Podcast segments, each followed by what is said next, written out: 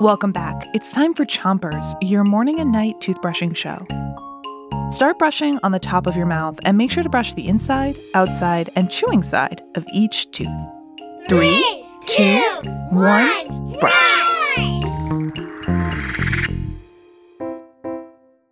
It's Bodies Week on Chompers, and tonight we've got some more I Spies for you to figure out. I'll describe what I see, and you shout out what it is. I'm in a doctor's office, and I see the doctor telling a patient to open up and say, Aww. The doctor shines a light in the back of the patient's mouth. There's something dangling back there in their throat. It looks like a droopy piece of chewed up gum.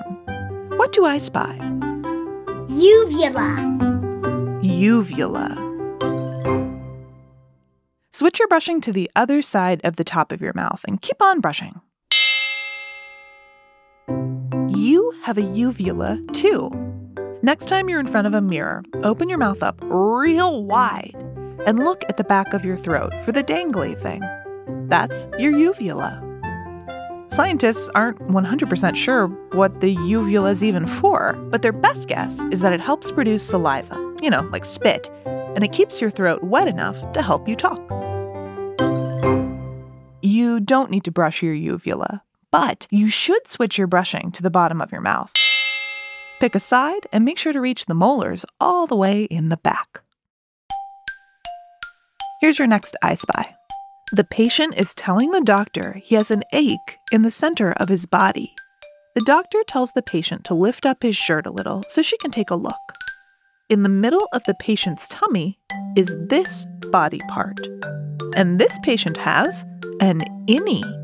What body part do I spy? Belly button. Switch your brushing to the other side of the bottom of your mouth and don't forget your front teeth.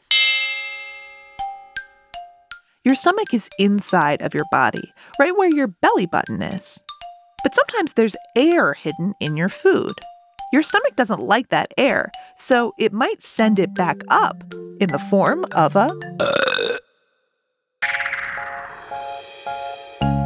That's it for Chompers tonight. Come back tomorrow morning for more Mighty Muscle facts and make sure to rinse before you.